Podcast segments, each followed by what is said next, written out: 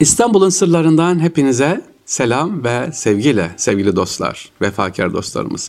Yurt içinden ve yurt dışından bizleri arayan, selam gönderenlere hepinize ayrı ayrı ve aleyküm selam diyoruz efendim. Özellikle dinleyen varsa şu anda veya ileride dinleyecek olan varsa onlara da ve aleyküm selam diyoruz. Sesimiz kime ulaşırsa inşallah duamız odur ki kıyamete kadar bu bilgiler ulaşsın, sahibine ulaşsın, İstanbul'u sevsin, sevdirsin sevinçler. Çok güzel bir soru sormuş bir kardeşimiz, Allah razı olsun. Saadettin Bey sormuş, Saadettin Kerim Bey. Hocam demiş, hocamı kabul etmiyorum ya neyse öyle demiş. Ben hadi Fahir abi diyeyim. Fahir abi demiş, İstanbul'da o dönemde ergenlerin, çocukların eğitimi nasıldı? O günkü zamanda da bizim gibi, bugünkü gibi anne babalar ergenlerden sıkıntı çekiyor mu diye böyle espri bir dille soru sormuş. Ben onu şöyle diye düzelteceğim. Osmanlı döneminde gençlik eğitimi nasıldı? Yani gençlerin e, kız erkek olsun eğitimleri nasıl yapılıyordu diye soracak olursak sevinçler, hatta daha biraz böyle iddialı konuşalım. Osmanlı döneminde bugünkü gibi böyle ergenlik sorunları var mıydı, kız erkek? Onlar nasıl bilgilendiriliyordu? Aslında e, çok kolay sevinçler, nasıl bilgilendiriliyordu Osmanlı döneminde, Osmanlı eğitim sisteminde? E, bir kere çocuk geldiği zaman avlu içerisinde yetişiyor, büyüyor İstanbul'da. Evler biliyorsunuz cumbalı evler, avlular olan baha evler sevgili dinleyiciler.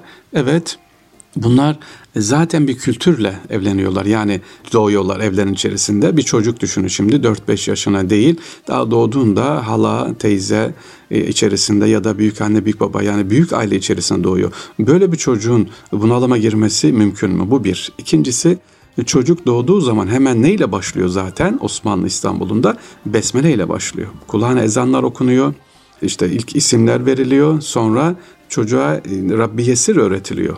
Bakın eğitim, manevi eğitim. Kısaca Osmanlı dönemindeki gençlik problemleri bugünkü gibi var mıydı? Yoktu. Şöyle biraz bu soruyu olunca bir iki üç gün beklettim, bu sorunun cevabını vermedim araştırayım diye. Hakikaten de bir baktım. Sonra danışman hocalarıma sordum, psikologla. Yahu sahi dedim, biz hiç düşündük mü? Osmanlı döneminde ergenlik, psikologlar var mıydı? Gidiliyor muydu böyle? Onlar da dediler ki e, tabii ki her mahallede ne vardı? Sıbyan Mektebi vardı. Yani giden her mahalle dediğimiz şey, hatta sokakta Sıbyan mektepleri var. Çocuklar dediğim gibi ezanla okuluyor, bedi besmele ile gidiliyor. İlk Kur'an'a geçtikleri zaman bir tören var. Yani bir psikolog hocamız dedi ki Allah razı olsun, çocuk ve gençlik Osmanlı döneminde İstanbul'unda neyle karşılanıyordu? Bunu sevgili anne babalar dinleyin. Takdirle, övgüyle. Hep bir ne vardı? Taltif vardı. Aa başardın, aa yaptın vardı. Elif Bey'e geçiyor, başardın var. İlk Besmele'yi söylüyor, ödülü var. Sıbyan Mektebi'ne başlıyor, ödül var, ikram var. Sonra medreseler, sevgiliciler. Hemen hemen yine aynı şekilde her mahallede, Fatih'te mesela otuz üç tane o dönemde medrese vardı. Fatih'te, Sahn-ı Semani'ye sekiz tane medreseler. İşte Bali Paşa, Yusrev Paşa, Fatih'te olan Şehzadebaşı, Yavuz Selim, bunların hep etrafında medreseler var. Yani üniversiteler var. Üniversite şehri.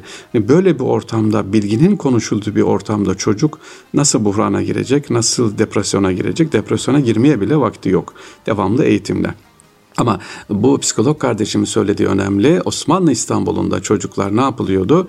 Takdir ediliyordu. Yaptıkları işler teşvik ediliyordu. Sen yaparsın, sen başarırsın. Bugünkü gibi aman beceremezsin, karga sesli, elinden bir iş gelmez, yağda yumurta yapmayı bilmez, makarnayı haşlayamaz gibi değil, anne babalar teşvikle. Ve çocuklar nasıl ilgileniyordu?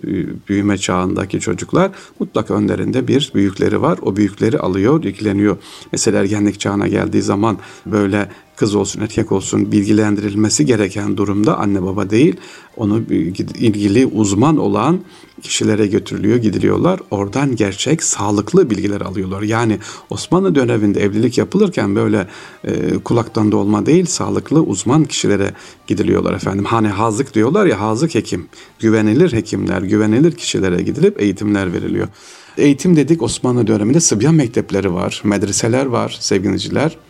Başka kırklı medreseler var, ellili medreseler var, Darul Kurra var, Darul Hadisler var, Darul Şifalar var o dönemde. Ayrı ayrı okullar var. Yani Osmanlı döneminde bir gencin gidebileceği okullar çok. Kendisi ne yapıyor? Yetiştiriyor. Biz burada yapmamız gereken nedir? Peki günümüzde niye olmuyor? Yani İstanbul'da okul mu yok? İlkokul mu yok? Anaokulu mu yok? sevgili dinleyiciler. Üniversite mi yok? Elhamdülillah. Türkiye'mizde çok şükür üniversiteler var, gidiyor, ama ne yok? Neyi veremiyoruz? Bunun altını çiziyorum. Merak duygusunu vermiyoruz. Merak. Evet, Osmanlı İstanbul'unda çocuğa araştırma yapılıyor. Git araştır, bul, getir. Mesela bir kısa örnek vereyim.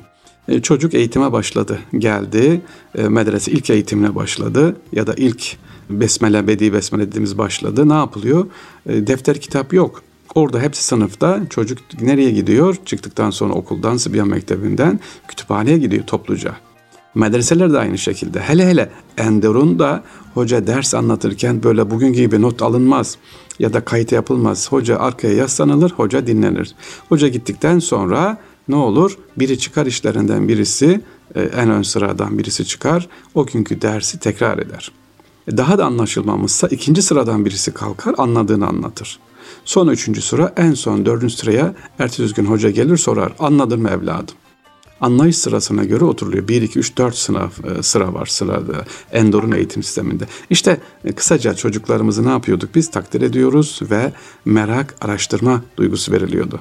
Sevgili Saadettin kardeşimizin sorusuna da böyle kısaca cevap vermiş olalım. Bugünkü İstanbul'un sırlarında diyoruz ki Osmanlı İstanbul'unda gençlere ilgilenen aileleri, akrabaları ve büyükleri vardı, okullar vardı ve merak duygusu veriliyordu. Ama şu hiçbir zaman verilmiyordu. Beceriksizsin, senden adam olmaz, üf denmiyordu. Allah'a emanet olun, kolay gelsin.